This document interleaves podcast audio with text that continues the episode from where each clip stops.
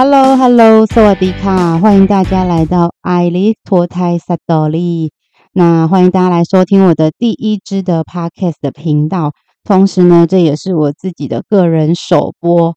嗯，我为了完成这个 Podcast 的录制，我大概花了两个礼拜左右的时间，嗯，去跟前辈讨教，然后还有跟我弟讨论。嗯，包含了就是自己网络上面看一下人家是怎么操作影集的。那到现在呢，终于好不容易，真的是好不容易有这一支 podcast 第一集的产生。那我自己是觉得非常的开心耶，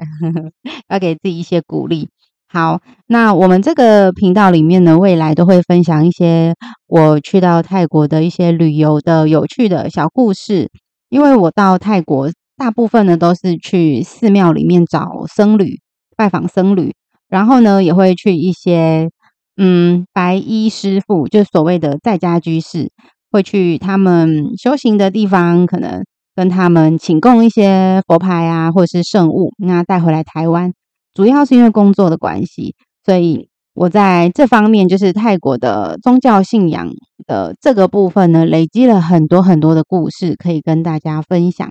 那我相信一定有很多人好奇，嗯，除了泰国佛牌这一块，当然还有很多就是泰国佛牌以外的，像是嗯僧人级别这些师傅他们身上的一些故事，以及在家修行的居士他们平常都会做什么事情，还有在他们身上有没有发生一些很神奇的故事，或者是在我自己身上有没有遇过一些非常灵异的故事。那这些呢，其实都有很多很多很精彩的内容，可以在未来的几集里面跟大家分享。那我先说一下为什么我想要录制这一支 podcast。嗯，主要是之前我的客人在直播上面听到我在介绍佛牌的时候，他们最喜欢最喜欢就是听我讲故事。那每一次有可能有可能一场直播里面大概维持的时间一个多小时。那这一个多小时里面，其实几乎没有什么人会认真的听我在卖佛牌或者是讲解佛牌，而是很认真的把精神都注呃把注意力呢集中在呃我讲的一些关于泰国的师傅的故事，或者是我自己去泰国跑庙的时候的一些经历，跟师傅师傅们之间发生的事情，发现这些这些故事对他们来说，嗯，相较于。我在销售卖佛牌，相比之下呢，他们会更喜欢、更看重这些小故事。那也因为这个原因，我就想说，那我干脆就来把它录制成嗯 podcast。那将来呢，日后呢，有机会，如果不管是遇到新客人或者是旧客人，如果哪一天想要重温这些故事，或者是想要听我分享更多故事的话，其实就可以上上来听我的 podcast，然后反复的播放。甚至呢，你要当你们的床边故事也可以。嗯，像有一些人的习惯，他就是很喜欢听一些灵异故事，然后哄自己睡觉。对，就可能没有被吓到，他 睡不着，所以也必须要有一些故事，或者是可能是需要有一些声音来陪伴大家入眠，或者是做任何事情，或者是工作上面的事情等等。嗯，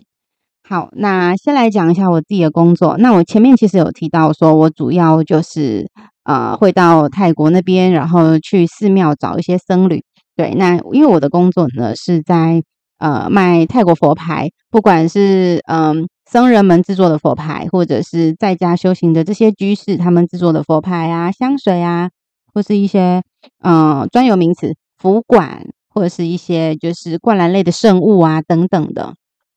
这些呢我都有在。呃，网络上面做过一些介绍。那我们自我自己的话呢，也会有一些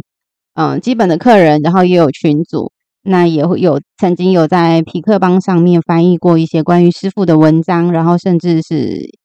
佛派的资料介绍。好，那我有学过泰文。我学泰文的原因呢，其实是我希望我可以很流畅的跟泰国人沟通，甚至是可以跟僧侣僧侣们。一起研讨佛法，当然我知道这个就是比较困难，但后来我遇到的很多师傅，他们其实都很擅擅长把